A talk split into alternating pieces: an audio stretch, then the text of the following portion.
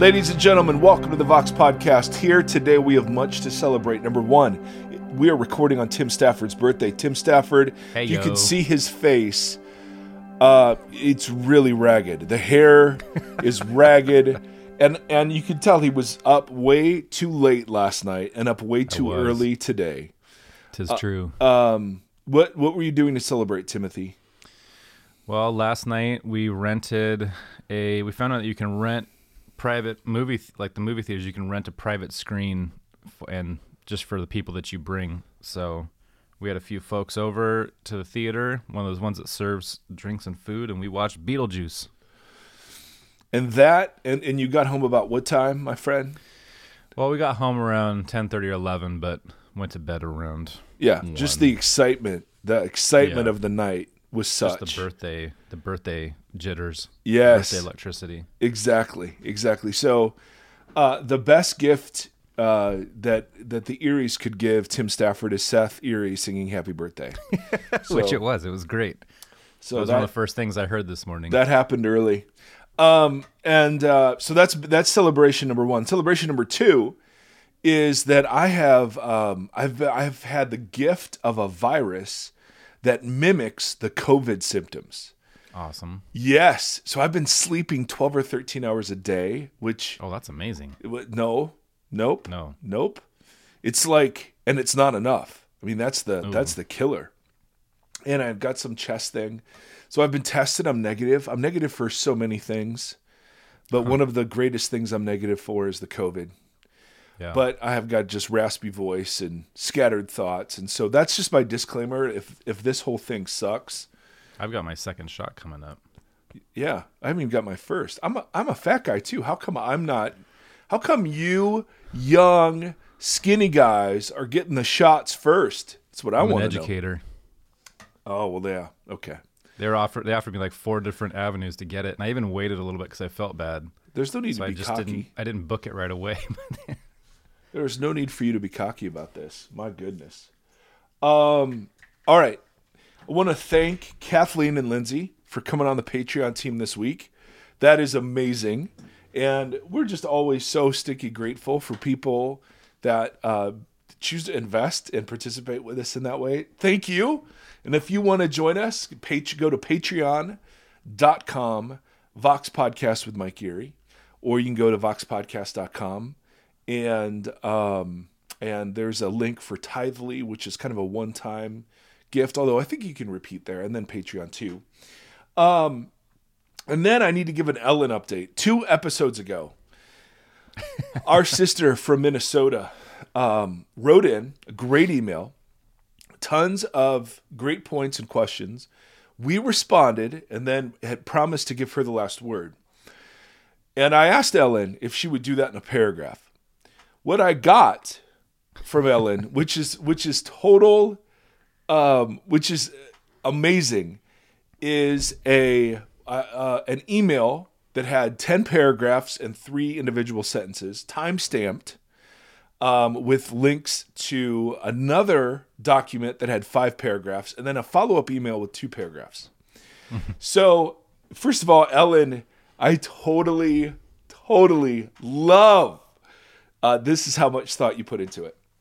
I have no idea how to summarize, um, except that she uh, kind of opened the email by saying, "Hey, you guys said I was really articulate. I must not have been because you missed my point completely." so, so then she said, "I got hijacked by the American Israel um, connection." And so I started thinking that was she what was saying, and I was unduly harsh towards a book I've never read, and um, and uh, and so so she wanted to not have the last word, but to continue to engage in conversation. Um, and she did. She totally clarified some things she was thinking. So I don't know how to do that just yet, but I wanted to kind of um, at least give an update on uh, on, on that. I love. I mean, I love it. It was time stamped with episode the th- points we were making. That's right. I mean, it was amazing. I mean, absolutely amazing. So Ellen, kudos to you. Uh, we'll figure out a way to continue this somehow because you raise again excellent, excellent points. But I think the big one was I just totally misrepresented her line of thinking completely. So, Yeah. um, which I absolutely am capable of. So, um, accepting that we will, uh, because I think the the the questions around how we engage with the state are so important. How we engage publicly and politically are so important. We're gonna we're gonna be around these questions for a while. Tim, however, uh, is troubled. and um, not shockingly, even on his birthday, Tim is troubled. Uh, Tim, uh, share with us what troubles your heart this time. Tim's Trouble Time. Well, it's got spurred on by um, there's that pastor that I've mentioned not by name in the area here, and I saw him. He likes to get. On he's trying to. I think he's trying to become a viral, um, like bi- like mega pastor. Uh, His church is pretty big, so he may already be qualified as that, but. He's trying to become like a viral presence, so he's always on Instagram doing these rants. And he's got a gym in his house, so he's always doing his rants in his gym. And he um, he was trying to rally churches to boycott Nike um because of that little Lil Nas X controversy that's going making the Satan rounds right now. shoes, is that what it is? The Satan shoes, yeah. So Lil Nas X in our house was a big deal last year. Old Town Road. oh Um, yeah, our yeah. kids like it was nonstop. Just my son is like the first song that he learned every single word to, and he would just sit in the back of the car and, and rap along with Billy Ray Cyrus, which I have to say is not something I ever anticipated or looked forward to when thinking about parenting. Um, I, which is a side conversation. I don't understand how Billy Ray Cyrus he had one song in like 1992, maybe. I don't even know. Is that achy But the guy's breaky? still cruising. Yeah. Achy breaky heart. Dude's still cruising along this somehow. Anyway, Lil Nas X, uh, you know, he came out last year and um you know, he's he's black, young, gay, and he uh, made a song, his new video where he gives lap dances to the devil, and it's got a lot of devil imagery. And then he made those Nikes that have like a hell theme and maybe have human blood in them or something like that. Obviously, you know, it's a kid that has been ostracized and told he's going to hell his entire life for by his by his own accounting. yeah. It makes a, a heavy satire uh, music video and song just saying like, okay, you this is what you've told me my whole life and turns it on its head and the church predictably lost its ever loving mind. and it's just been going bananas on this and it's like it's so I it's so sad to be so predictable. But not not not real big troubles, but I thought it was um watching the pastors just like this became their new this was their new thing this week that they were just like you know pulling Yeah. up their sleeves and they're getting ready to do God's work and make sure that this little hip hop guy or whatever is um He's literally little. or canceled. Yeah. Yeah yeah ay. Oh, yeah. You tell somebody long enough they belong in hell. Don't be shocked when they embrace that. Yeah. Or react in any way possible. Yeah. Well, I just, you know, Tim, we've talked about, or you've talked about your tendency to kind of load up on uh, on those people uh, watching those sorts of things as kind of a fuel for, I don't know, something. Nothing good. So maybe, you know, maybe we can just drop this guy and bless him, and you know, Yeah. not Nas, but your pastor guy. Yeah, Um, I, I mean, I, I don't even follow him, but now that I've watched his videos enough time, they pop up as suggested things Oh, on man. Instagram. Oh, yeah, that's no good.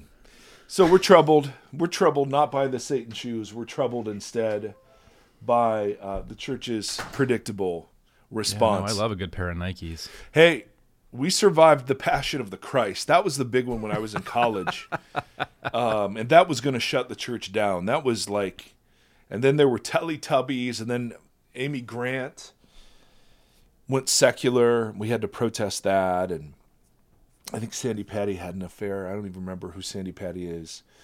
I just love the name, Sandi Patty. It's a good name. Yeah, Anakin wouldn't like it. Um, sorry That's a deep cut. deep, deep Star Wars reference right there. Um, so hold on. Hold on, Tim. Let me call my daughter. She is leaving and our dog um it's just I got a parent right now. Okay? You do you. You can keep this in uh, if you want.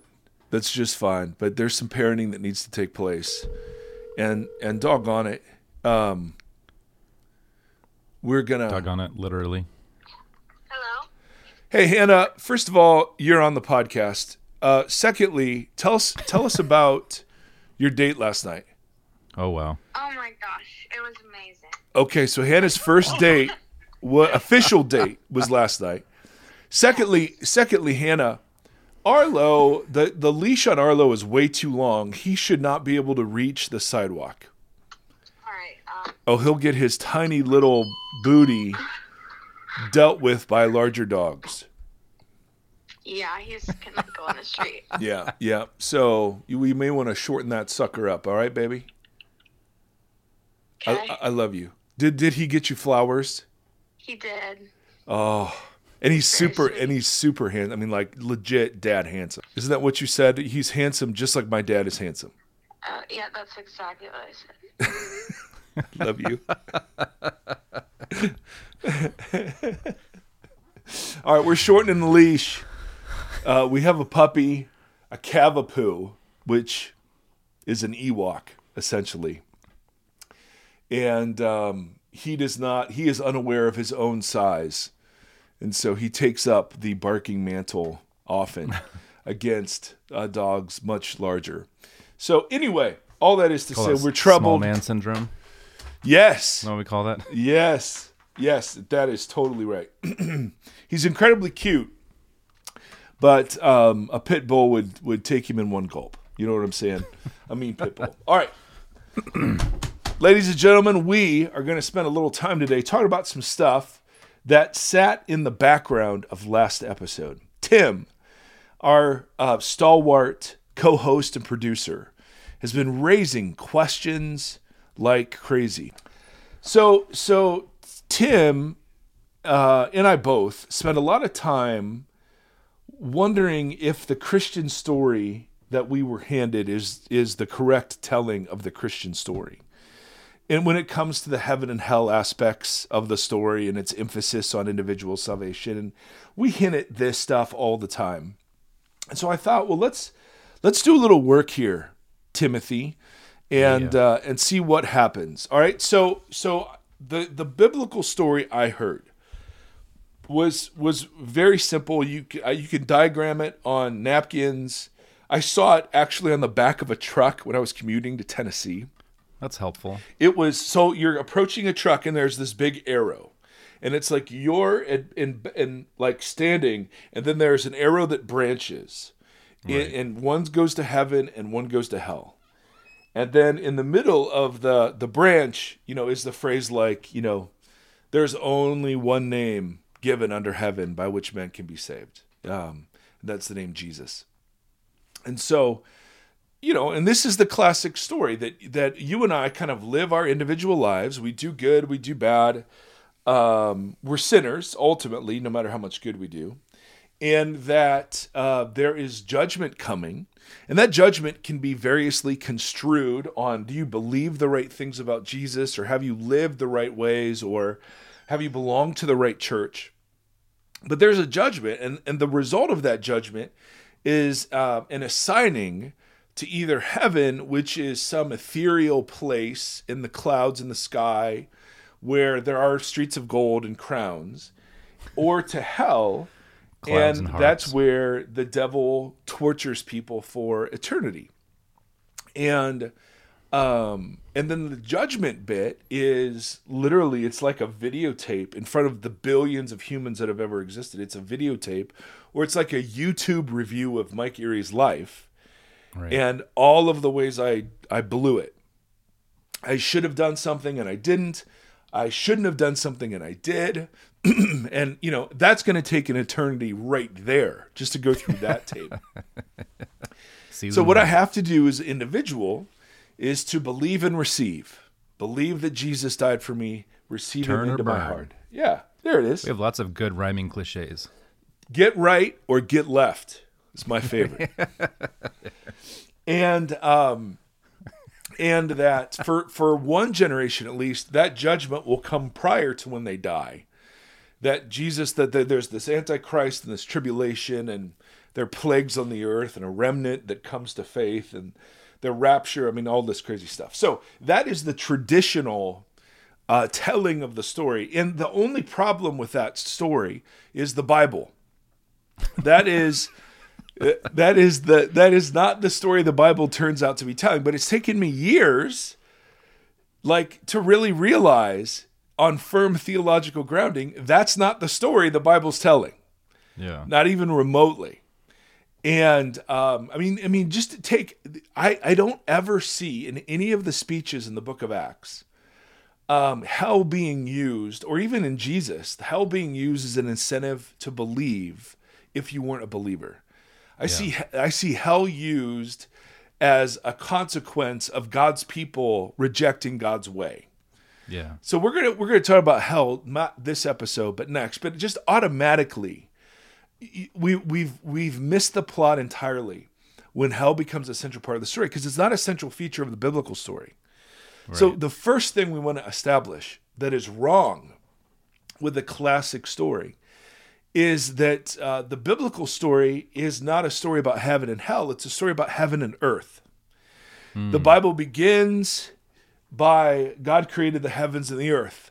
And the story, the entire Old Testament story, is about the story of heaven and earth. Yeah. Um, and, and it's and it's so it's so pervasive. It's just it's easy to miss. But it's all about a promised land um, on the earth and about God. And, and so so the the biblical story, heaven and hell, are never mentioned in the same sentence. Hmm. They're never counterparts ever. The counterpart to heaven is earth always. That is the biblical story. So the story starts with the creation of heaven and earth. And then there's this there's there's this in Genesis 3 through 11. There's this like rupture between heaven and earth. And and you know, I've always construed it as like the fall, but I think that's Right. too narrow. Like cuz that's like humans became sinful. Well, it's no, and it's a it's a bigger deal than that. Creation itself became enslaved to powers and principalities that were unleashed by human rebellion. But um but human rebellion is far bigger than just hey, I lust. Um and I, you know, I I want more money than I need or whatever it is, right? Um so there's this rupture that happens between heaven and earth where heaven and earth still overlap in in the Genesis 1 and 2 part of the story. Heaven and earth overlap in Eden right? It's this beautiful picture. God walking intimately with his people, God dwelling with them. Heaven and earth were to be like, earth was to be this temple of the God of the heavens, and at the center of the temple was this garden. The center of the garden were these image bearers with whom God would walk and dwell among, right? Incredible picture. Now there's this rupture where God is still everywhere, but now the Bible starts talking about heaven as God's space and earth as our space.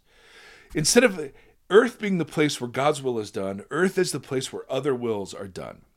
And now, now intimacy with God has to be mediated, right? and sometimes it's encountered directly, like a burning bush. Uh, but now there are altars, and now there, and, and and then of course over time there develop priests and the tabernacle, and most holy place that is to represent what Eden was to be, and then a, a temple, the inner, the holy of holies that represented what Eden was supposed to be. So heaven and earth still overlap, but they're they're spoken of as two as two different realms of authority. They overlap like crazy, right? The heavens aren't just up somewhere; they're all around us but it's God. But it's it's spoken of as God's place, and the earth. I mean, the psalmist says, "The highest heavens belong to you, Lord, but the earth you've given to man." And and even Jesus, when he talks about you know praying God's will be done on earth as it is in heaven, right? He's acknowledging there's this rupture that now exists. Yeah. The biblical story ends with the reunification of heaven and earth. Um, and so when you read Revelation 21 and 22, it's about, it, it blatantly says, and God will create a new heavens and a new earth.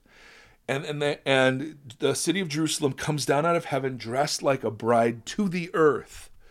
Right? And then there's this picture that was hinted at in the garden, but now is fulfilled in a city of the reunification, the overlapping of heaven and earth to the point where we don't need celestial lights anymore, to the point where, like, like human beings are living on earth in resurrected bodies, fulfilling their original vocation that they were given in the garden. Right. So the story, the story, and, and this is the biggest, most central point I want to make in this episode. The story isn't about heaven and hell. The story is about heaven and earth, about the creation of heaven and earth, the rupture between heaven and earth, and the reunification of heaven and earth. All right, now we're going to get into texts galore, Galore. to talk about this, but just read Genesis 1 and 2 alongside Revelation 21 and 22. Yeah. Galore. It's funny that those are have- those have been in the Bible the, most of the time, but we've uh, grew up with that weird like Looney Tunes image of heaven on the cloud with the harp and the Totally. white robes, and then Totally. Totally. that's and how most people picture it. Absolutely, and um, and one of the things that that you know is the is so striking, um, is when we talk about new heavens and new earth. There are two different Greek words for new. There's uh, neos, which is new in time or young. All right, so something brand new into the world. The word is neos. Kainos means something that has existed before, but there's a new quality to it. All right?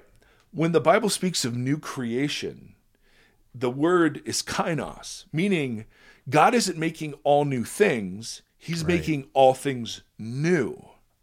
That is a totally He's different not making picture. all new things. He's making all things new. Correct. That's a bumper sticker. That's a bumper sticker, baby. And this has been the gift of N.T. Wright, among others, in re emphasizing the fact that the hope of the Bible isn't salvation to heaven. The hope of the scriptures is new creation. That's such a huge statement. Huge, and it's such a huge shift. Yes. because you know i was taught and we're going to talk about all this this is if if tim likes this train of thought we're going to do three episodes on it um, um that that i was taught the earth is going to burn so we don't have to care Yes. about it yep. the people of god the direction of god's work is pulling people out of earth yes. into heaven not not heaven coming to earth and Yep, us. the only hell we'll ever know. right. Right? Yes exactly. Um and so and, and heaven and hell being eternal destinies that start once you die. Yes. and all of those turn out to be not to not be completely true. Now there are parts of the old story that are true and accurate right? Jesus does do something with sin. He does something about sin and he does it as a representative uh, in, a, in a way that adam was a representative too that's true and wrath is a real thing in the Bible, but wrath isn't the arbitrary fickleness of God against petty sin. Yeah. Wrath is what happens when sin enters the world. Sin and wrath go together go together like calories and weight gain. Uh, wrath is the inevitable result of shut up. That might be the pull quote for this episode. Yeah.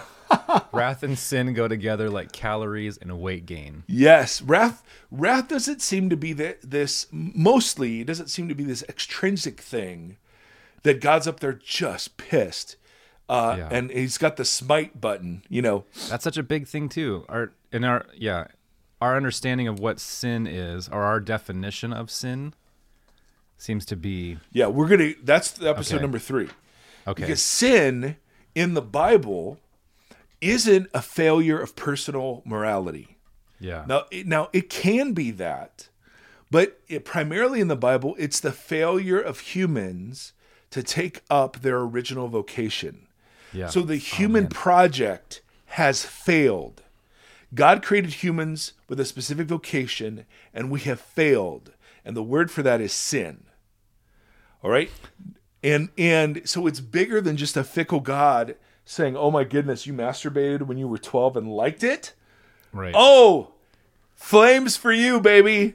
Um uh no, this is this is it's so much more cosmic and it's much bigger. So so uh big point number 1.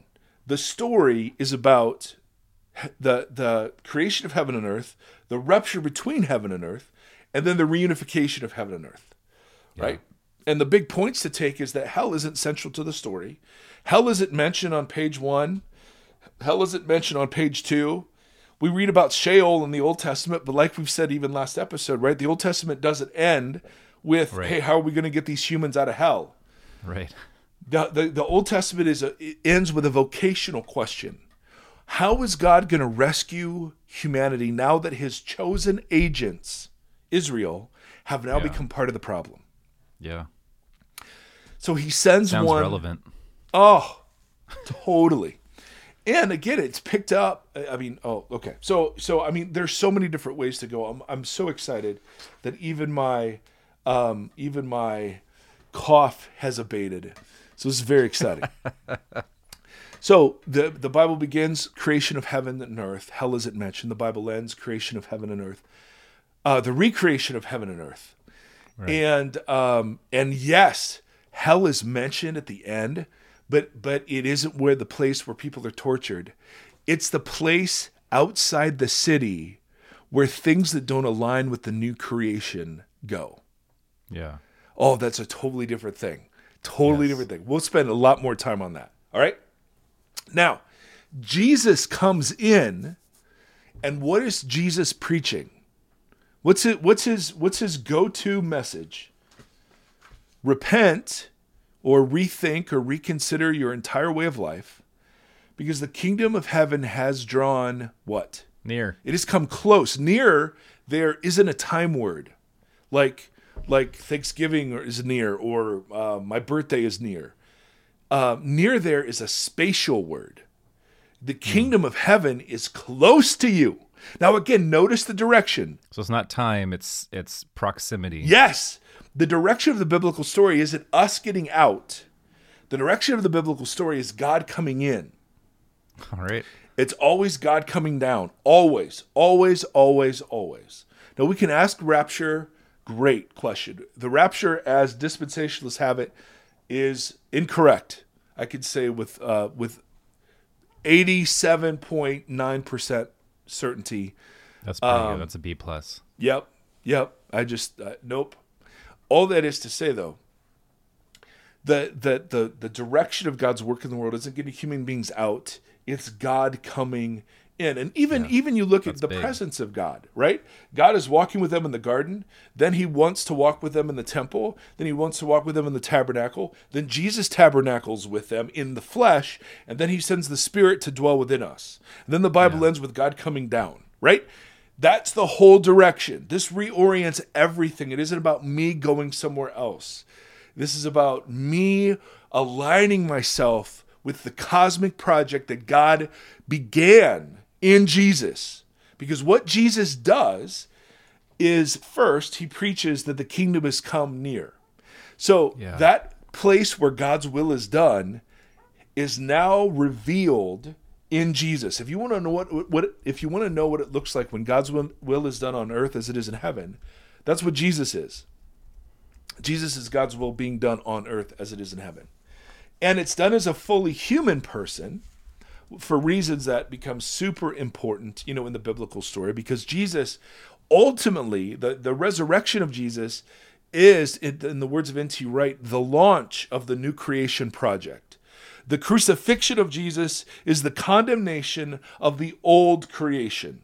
It is the it is the it is the um, the wiping out of the powers and the principalities is the it is the absorption of human evil. It is the vindication of the way of Jesus living in the old world. But the, the resurrection is the first bit of new creation that bursts forth into the world. Mm-hmm. And so, Jesus, when he's proclaiming the kingdom of heaven is drawn near and he's healing, what he's showing us is what new creation's like. And then when he rises from the dead, right, he has this new creation body where people recognize him but don't always recognize him. He, he Yeah. eats, but he appears randomly in locked rooms. right? It's just it's got and, and it's never explained. Paul takes a shot at it in 1 Corinthians 15 where he calls Jesus the first fruit of new creation. What what and this is an NT Wright quote, but what God did in Jesus, God's going to do for the whole universe. The the hope of the universe is new creation. Now, uh, hell has a place, but not at all uh, the place that we've made it, and not at all the emphasis we've given it, not even remotely. So, the story that Jesus comes telling is the story of new creation, all right? And he calls it the kingdom of God or the kingdom of heaven. And that's got an Old Testament backstory that's just absolutely, absolutely brilliant. So, the problems with the traditional telling of the story first, it's all me focused, Yeah. right? Yeah. Um, so it's the story about me. Whether Mike in the great cloud of witnesses is good or bad, right or wrong, Right. and whatever, it's very, very, very narrow, very myopic, very selfish, very individualized, very consumeristic. Right?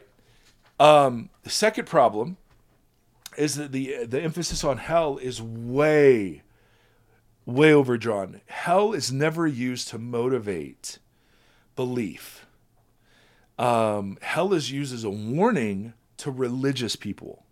Yeah. Um, and so we'll get to that. Absolutely. Yeah. Raises so many questions. Because hell is very much used to motivate Yep. in current climate. Yep. Uh, and and uh, as we'll see, hell is a, is not only a a future thing, but it's a present reality in the world as well. And that gets attached to wrath too. So so the biggest things. Um, God creates the heavens and the earth. The the heavens and the earth, God was going to live as king over this grand project. And he delegates some of his sovereignty as ancient gods would to these image bearers in his temple. And at the center of his temple was a garden, and here are his image bearers. Their job is to work on the earth. Their vocation is earthly vocation, right? This is what Ellen and I have been talking about like crazy. They fail at that vocation. Instead of overseeing the earth and instead of stewarding the earth, they yield their authority to a piece of creation instead. This is what Paul means when he says in Romans 1, right? We worshiped and served created things rather than the creator. And the biggest problem in the Bible is idolatry, giving our allegiance to something that's not worthy of it. And what happens is that death and sin are powers that are powers of chaos and they get unleashed in the world. Yeah. And um, and so Genesis 3 through 11 is the ripples of all of that chaos, right? Culminating in the monument to the human project on their own, right? We will make a name for ourselves, which is Yeah. so ironic because in Genesis 12, God picks a, you know, an old man and he says, I will make, I will give you a great name Yeah. right that Yeah. so so but abram was picked to pick up that original vocation Yeah. so he has him go to the promised land the promised land all throughout the old testament is a stand-in for eden Right. and the tabernacle the holies that stand-in for eden and the whole most holy place is the stand-in for eden am i right it's this constant referencing to the heaven and earth overlapping the book of hebrews is about how the tabernacle and temple were earthly representa- representations of heavenly realities right this is the whole story yeah. and so so Jesus comes proclaiming it's happening. Yahweh has returned to his people and Yahweh has returned to his temple Yeah. and Yahweh judges. Now, this is this is a very important part of the biblical story that we have not yet emphasized. In order for new creation to arrive, judgment has to be rendered. Um, and so the Bible, the, if you were going to like linearly plot this out, it's like two circles overlapping heaven and earth. And then there's some sort of rupture so that the circles overlap, but they're farther apart, like in a Venn diagram. yeah. And then there's some sort of judgment. The Bible is super clear this is a real thing. Um, and we'll talk more about it next episode because the images of the judgment are things like light and fire um, or dirt. Uh, and they're really they're it's like it's like we're, we have to tell the truth about the world before it can become new. Um, And so judgment in the Bible is su- is always good news. Always. right? It is. It's always good news. Now there are times of course it's used as a warning. Absolutely. Yeah. But but like we talked about last week, the reason the early Christians could be patient and not return evil for evil was A, their belief in the resurrection, that the way of Jesus is vindicated in the world, but B, their hope in God's future justice. Yeah. And even our non Christian neighbors want this. Yeah. I mean, everybody, our entire world right now on social media and everywhere else is crying out for the truth to be told about the world. yeah. Totally. And so so of course, of course, when God when God brings about new creation and there is fire and there is light and the truth is told about the world and what's real is actually seen for what it is and all pretending and pretense is stripped away. Yeah. That has to happen for new creation to come into being. And then all of the things that aren't aligned with new creation go somewhere. God will simply not allow any bit of old creation that doesn't align itself with the new into his new world. Yeah. And so the picture is there's this place outside the city. That's all the detail we get. we don't know how long. We don't know what happens. We don't know, uh, you know. Yeah. I mean, there and Jesus uses images like weeping and gnashing of teeth. That's Old Testament imagery. Yeah. It's not just us being tortured. I mean, it, so I just I I want to just throw out the idea, and if people are interested in this, um, um, uh, Scot McKnight has done some great work on this. Um, N.T. Wright, of course, has done some great work on this. Michael Wittmer has done some great work on this. Uh, Timothy Gombis has Who? done has done some work on this. Um, but we'll throw all those in the we'll throw all those books in the show notes. yeah, you want to start with "Surprised by Hope" Okay. by N.T. Wright, and it, and it's it's a relatively thick read. Um, but does. as he does, yes, even his popular, you know, writings are still you know still a handful. Um, but there's a whole bunch of scholarship that sits behind this, and that has been. The problem was I just never knew about it. I was taught yeah. the traditional framework and the dispensational end to the story, which is uh, that the thing's going to burn, we're raptured out, and you don't want to be here when God really unleashes his fury in the world. Yeah, I mean it's a similar conversation to the um like why um it's just the loudest people the loudest people are the ones that are getting heard.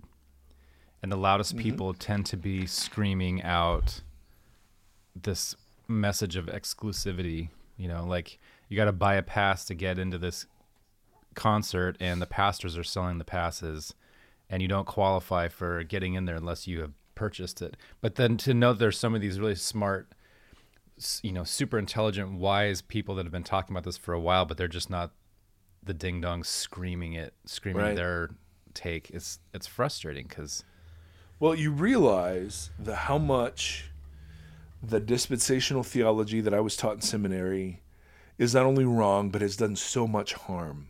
So world. much. Yeah. Theology actually ends up mattering a great deal. Not in a salvific sense, like we Yeah. don't pass a quiz to get a new creation. And isn't it fascinating? This is what's so interesting. That just made me think of this. Paul, when he talks about salvation in 1 Corinthians, he says, We don't look at each other anymore from a worldly point of view. And then he says, If anyone is in Christ, new creation has come. And so so the idea is Jesus is the first bit of new creation. And then those found in him their job they they are the ones who are to begin to pick up the vocation given to Adam and Eve, the vocation given to Israel, the vocation given to the uh, disciples and apostles, that we are bearers of new creation. And so think about what all that means. In new creation, there will be people there from every tongue, tribe, and nation. So we worry about racism and we worry about social justice. Yes. In new creation, and just this is straight from Jesus, people were healed, people were fed, people were cared for, right? So we're ambassadors of that. It's not like we're doing that's not like that's not like saving we're there's this old thing that you can either save souls or you could feed the hungry and that's that's so anti-Christ to they they they go together. And our job by the way isn't to save souls. Yeah, Our job, by the way, is to usher in and witness to new creation, and um, and that's where Gombis has been so helpful, right? In talking about, yeah, the the whole evangelization thing has done a great deal of harm too. Yeah, I remember being in high school and getting in an argument, and I didn't know. I don't. I'm not even claiming I know anything now, but I definitely didn't know anything then. And we were going to do a homeless thing, and they were they were talking about the evangelism tangent of it, and I was like, talking about feeding the homeless because we're called to, or because it's what Jesus says to do, and as part of the evangelism. And I was like, but should we not be feeding them because they're hungry? Oh, You know so what I mean? good. Like, yeah. like we everything's got that. Yeah. Do we need do we need another reason? No, exactly. So isn't that enough? Like if we're if these are our fellow image bearers, you know, and those are not terms I even knew then. No. Um, would we not just because they need, would we not give? right, right. So, yeah, and this There's so I mean, many tree branches that branch. Every little thing that you're saying, there's like a whole tree of branches that are that pop off of it. that are like oh absolutely, dude, absolutely. lots of lots of tangents to pursue. Yeah, and they and and uh, I mean the great news, my friends, is um, this is all in there. This is it. You know, this isn't like just making stuff up. Um, I mean, just read read the book and ask yourself: is the is the biblical story a story about heaven and hell? And the answer is not even remotely, not even close, not even close. Read the speeches in Acts. Read the evangelistic, although they're not evangelistic. They're pro, they're proclaiming to Israel. Um, although Paul has one to Athens, it's pretty go- That's pretty cool. We might, we might call evangelistic, but um, there's a there's there's just no. They don't tell the story the way we tell the story, and and the reason is you can't monetize the new creation story. You can monetize the hell story. Yeah. Um, you know what I mean? Um, and and I, I'm saying that hyperbolically, but how much um, fear contributes to the pocket linings of Absolutely. the great the great church institutions. You know what I mean? you As opposed really to- can see it like the money driven the consumer aspect of i have what you need to not burn Right. but you have to keep coming here to get it. Yeah. Yeah. Yeah. it it makes me want to puke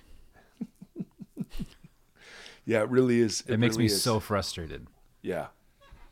And uh, and the danger, of course, is to say, oh, and this was what our friend Kevin was saying was how do how does not how does this not just become a new old story? right You know what I mean? And um, you know, is this just a long line in the latest? Oh, here it is. We've really found it. right yeah and that was my question a long time ago i think we referenced it like before i was even working on here and you and kevin did an episode reacting to a question that i had had about like um, reconstruction and is it if it's just a lineage of deconstructing whatever we previously reconstructed is that all we're ever going to do is just continue you know what i mean like where do you where do you put your your weight and your where's the foundation if we're constantly learning new things tearing it down and rebuilding a new one Yeah. you know what I mean? It's, It feels there's a similar uh, like um, there's a similar concern or worry that um, you know you're you're polishing a another version of the same. Yeah. But I don't know. All right, so is this? I don't want to ask questions that you have pushed. You have a No, put go- aside for go for the, it. the Do next it. ones. Well, I mean, no, there's lots of. Okay, well, I'm I'm just kind of a brain stew right now. My mind is like, you know, it's trying to play all this out. And again, I'm trying to peek behind the curtain and see, you know, what is what. You know, just being so close to feeling like I understand something more, or I don't know. Um, okay, so this all has obvious implications for sin uh, how it is defined and how it actually relates to the narrative. And I feel like definitions are going to be as important as context and translation at this point. Yeah. Yeah, we'll do a whole we'll do a whole thing on that. Yes. Okay, okay, okay. And then and then, you know, judgment also because of the obvious relationship that it has to sin, etc., and and then the role that it plays in this narrative. That's next week. No, but go, okay, go, go, go. Okay, okay. No, I, I, so I'll just I'm gonna save those questions. I'm, I'll put a pin in them uh, for next for the next couple weeks. But just a quick one as it relates to what we're talking about now. Um, in the past, I think you have talked about judgment as like like judgment on sexual sin is not God hating like or God punishing you for having sex. The judgment ha- often happens in the ramifications of Yeah, that's right. the sex itself. And I think there's so much in that. Like um so many of us have felt the judgment or the wrath or the uh, ramifications of making poor decisions. And that's Right. not necessarily God punishing us. That's just the result of Right. and then, and so pollution become the environment like we talked last week becomes a really good example of that. The more you continue to pollute and be lazy with how you treat and use the earth, the more the earth becomes ill and has storms and ramifications And pollutes and pollutes us back. Exactly. so that's not God coming in and being like, you threw your trash on the ground or you drive cars that spit out a bunch No. of things. That's actually the, that's just how this piece of creation reacts to being abused. That's right. That's right. So there are all of these different ramifications. Uh, Yeah. and and again, I mean, there's such there's a lot of nuance that still needs to go in here. Um, and I realize there are verses that say this or this, uh, and and we have to deal with those, of course. But if you if you didn't have the Protestant Reformation, you didn't have those categories. This is a Francis Chan would always say this, and you just picked up your Bible. Would the would you come away with just reading the Bible and now having it translated so that you can understand it? Right. Would you come away with that just saying, yeah, this story is about my individual soul going to heaven and hell? You would not. You would not. Yeah. That's, That's not to say judgment is real, it is, or that hell is it real, it is. All those things are real, no question. But I think they've been so warped in our individual legal framework yeah. that we're unable to see both the deep beauty and the deep terror. Hell is far worse than what we imagine, right? Being tortured by the devil. Hell is hell is um hell is hell is it seems and I have no idea what happens.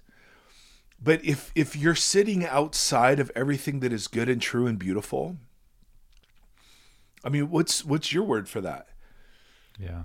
You know, I, I mean, I, I don't, I, and I don't even know. I don't know if people can come back into the city. The, you know, somebody like Rob Bell makes a, a big point to say, well, the the the gates of the city are still open. Yeah. And Bradley Jersak, when we had him on, Yes, he was the one that really rocked me on trying. Let I'm still parsing through a lot of the stuff that he brought up. Yeah. So so it's not a settled deal about what's happening there. But I don't think it's just a metaphorical picture either. Right? I do think Jesus warned us about something. Particularly those of us who are religious. Absolutely. But if, if for me, so what new creation does for me is it is it is refiltered absolutely everything I do as a follower of Jesus away from moral categories of right and wrong Right. and instead focused on what is aligned or not aligned. Right? So, um, and, and this is what Jesus has given us in the Sermon on the Mount, right? The in the new creation, we're not objectifying each other anymore. We're not holding each other in contempt. We're we're not breaking our oaths. We're using words with integrity and power. Yeah. You know, we're not we're not we're not having a differentiation between our public and our private selves. Right? And so we're we're my life now is anticipating what's already happening and what's already coming. So resurrected life, eternal life to use John's language, that is a kind and quality of life that's now. That's absolutely now. And the reason I care about sin and holiness isn't because I've got a fickle God up there keeping score and, you know, I'm going to get a, a crown with three stones instead of a crown with five. Uh, it's that I'm fully convinced, and I try, my kids and I have this conversation all the time because for them, following Jesus is a list of don't things. Right. And for me, follow I'm convinced because I've I've lived my own way for my own self in my own power. I'm actually convinced following Jesus is the best way to be human. Right? Which is what the new creation project is. That hu- that resurrected humans rightly related to their creator, to each other, to themselves and to the world. Pick up a vocation that we of course we can't help. Humans invade anywhere and we build culture. We just can't help it. This is what we do right? And the idea that a whole universe could exist for that. Um and i don't i don't i have no idea what new i mean the images we get of new creation are things like um god telling israel you will plant vineyards and enjoy their grapes you will build homes and live in them you will enjoy uh, the fruit of your labor. Okay, and maybe those are just metaphors and images that are um, important to an agrarian society. But there's another sense that they're they're just very human endeavors, right? That Yeah. that under the curse in Genesis three, work became toil. I was just going to ask that. Yeah, right. And that, that there's something in us in the new creation that will continue. And then here's the mind blowing part, Tim, at least for me. Some of what we do now makes it into the new creation. That's part of what we're going to talk about next week. Okay. And so all of a sudden, you have you have pictures of work that we do here that survives in the new creation. And I, don't have no idea what that means. creation. Huh? I don't want to be a teacher in the new creation. That work will not survive, Tim. I think we can I think we can both we can rule out this podcast, my teaching, Oh, maybe your grading, I don't know. Um I don't know any of that makes it into new creation, but the the fascinating thing is that's such a different question to ask absolutely. Yeah. than do I get rewards in heaven? All right, so we have a You know I mean? three-part series. The takeaway Right. from this one, sum it up for us. The the biblical story story of heaven and earth, not heaven and hell. Yeah. And the story and, the, then- and the hope, the hope in that story is new creation. The hope is not heaven. Yeah. As, Okay. as so NT this sets the stage for going into the rest of it. Yeah, next week I think we'll talk about judgment. That there has to be an accounting, uh, um, um, uh, and and the biblical images, like I said, are really cool and interesting that are used for this. And then we'll talk about what sin is, and ultimately then what salvation is. What is Jesus rescuing us from? What is He rescuing us to in this accounting? In the old accounting, He's rescuing us from hell into Yeah. heaven. Now we're saying, well, the biblical story is bigger than that. So what's he res- rescuing us from, and what's he rescuing us to? Yeah. You. Anywho, oh, another good book. Uh, this one is is much easier to read than NT Wright. It's called "The Skeletons in God's Closet," I think, by Joshua Ryan Butler, I think, and um, he's got a chapter on hell, or he's got several chapters on hell that channel some NT Wright stuff in a really good, accessible way. All right. You're We'll put that in there too. Yeah.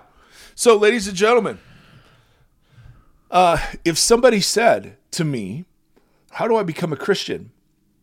Well, i in the old story, I would have said something like, well, you put your faith and trust in Jesus, your sins are forgiven, you are restored to right relationship with God, and then you are um, kind of permanentized in an orientation of life that leads you inevitably, inevitably to heaven, or the reverse. Um, if someone were to ask me now, okay, how do I become a Christian? I couldn't give a 30 second answer like that. Yeah. I'd have to. I'd, ha- I'd want to tell the story of creation, um, uh, fall, redemption, and restoration. Right. I'd I'd have to, and and then I'd have to show how Jesus fits into that, and how the crucifixion fits into that, and how the resurrection fits into that, and then how the invitation for us is to be new creation now. Which is so beautiful because the, the way you just described it is completely communal. It's not a track. It's not like a. It's not just. so this, the you know, church, what is the church at its best? A bunch Yeah. of old creation people who are embracing new creation and finding their way into new creation habits and patterns. who are Right? always We're- mid journey and inviting other Always. people into that journey. and that's why the church sucks so much is because it doesn't come automatically. We have to work it out. And Yes. so so and the only way to work it out is with people that you don't like and the mm. people that agitate you and people that aren't like you. That's the only Yeah. way to work out new creation because in Was new last week creation patience? right Right. Right exactly. So so the church becomes indispensable in in this telling of the story where on the other telling of the story it's just the place where we practice you know what we'll do forever which is sit in a worship service. Here church is not a building or an event or a worship teaching show. The church is the people and the place where new creation is being practiced so that's why we tell the truth in church. That's why we worry about race in church and we worry about gender in church and we worry about inclusion and exclusion in church. And that's why we worry about poverty and injustice in church. These are all gospel issues. Why? Because they're human issues. And what God's intention is, is to restore human beings into the community that He originally intended them to be and to have. And so, um, in the same way that Adam and Eve and Israel were given instructions about how to bring and witness to shalom, that same thing's true with us. When I read the epistles of Paul now, I don't read them as individual moral mandates. Hey guys, no coarse joking. Hey guys, guys, guys, stop sleeping around. Guys, no getting drunk. Guys. What I what I read that of is Paul saying these are things that are not congruent with what it is the church is meant to picture, right, and represent. And so the church, I mean, and and and evidently God takes this super seriously because he even says in 1 Corinthians 11, "Hey, you guys, you are so violating what communion means that some of you are being judged because of this." Right. right? And and so Paul, even I mean, Gombis just did an episode on, and I'm going to channel him because I've actually read he did a journal paper on this, and that's how I discovered him years ago. I kind of discovered Gombis. I don't know if anyone knows that, but it's kind of my, you know, not Bonnie. Um, but the the household codes that are given to wives and husbands and children and slaves were given to churches, not nuclear families Yeah. it just it reconfigures the whole stinking thing so tim i love that you're wrestling with well, well i don't even know how to put questions into questions. Yes we just want to keep marinating because this lastly totally reconfigures how we think about politics right? The sermon on the mount and how our political understanding of that we embody a new polis that we are political that fits into this and why it's so important that we fight for the purity of uh, nonpartisanship in the church. Um, um, because uh, what the new creation will be political, absolutely, but it won't be partisan. And so we practice that here. We practice, you know, disavowing all of those other identities and debates and ways of demeaning and dividing. And we embrace the table and the identity that comes therein. And then we practice what it is to be a church full of brothers and sisters who disagree on a whole heck of a lot together. That's how that's how we you know we actively work in bringing about new creation. New creation isn't Republicans taking the bread and the cup with Republicans, right? Because I mean, what's Paul want? Paul says Jesus died to give us a new humanity, a new humanity, making the two groups one. And so, new creation isn't Republicans taking the bread and the cup with Republicans or Democrats taking the bread and the cup with Democrats. That's nothing. Tax collectors do that. New creation is when illegal immigrants and uh, Trump supporters and um, um, Al Qaeda members and um, uh, 9/11 survivors, right? I mean, that's new creation. When people who are naturally enemies and every other way of categorizing the world, when those people set aside their natural animosity to embrace something bigger, that's new creation. That's new humanity. So that's what we're fighting for. And only the table, I think, is big enough to pull us to that. Yeah, that's a Um, really good it- image. Every other every other way, I mean, I like these songs or I like this style of worship or I mean, nothing's big enough. No sermon is good enough. Nothing's big enough other than the table, I think, to kind of pull that out of us. But my goodness, it's hard and it takes so much practice. And that's why church service is never enough. Yeah, totally. How could you how could you do this uh, at passively attending an 80 minute talk and music show Yeah. you know Inside inside walls and closed doors and then going out and yeah at a set time every week yeah. and then being rebuked if you don't show up enough i mean come on Right. Yep. how silly is that Very. No, that's a good image to end on. I'm definitely you say marinating and I'm marinating in like a whole brain stew. Oh i love this stuff dude. It makes it's changed for me. And i'm still i'm such a neophyte and i'm just channeling people smarter than me. But it's changed the way i see every bit of my christianness. Totally. you know how i see prayer how i see money how i see sexuality. Um, and so on these old accountings i mean think about how you approach sex from a new creation perspective as opposed to an old creation perspective right or how you approach money or whatever and because we start all those stories with genesis 3 all of them start in genesis 3 um, and then they go straight to Romans, and then from Romans they go straight into whatever you know, probably First Corinthians, and all the teaching against sexual morality. and that's it. Even just that opens a bunch of questions. Just that last little piece. Yeah. Yes. Yes. Ay ay ay. Oh, anyway, all right. Vox family, soon to be renamed. oh, what an honor! What an honor it is. You don't even know what an honor this is to do this together. And you know, people like Ellen and so many. I mean, just are so helpful in clarifying and pushing. So we love it. We love all of it. And we love that there are geeks out there who are digging into this stuff because they realize how transformative it is. And there are people out there who don't buy it. I mean, we get so many emails from people who say, uh, while I don't agree with everything, dot, dot, dot.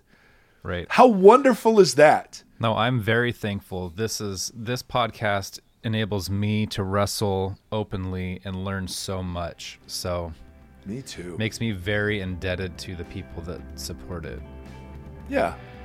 Yeah, me too. This is amazing. So, as always, love your feedback and appreciate all of your support. You guys are awesome, and we'll continue this next episode. Until then, friends, get right or get left.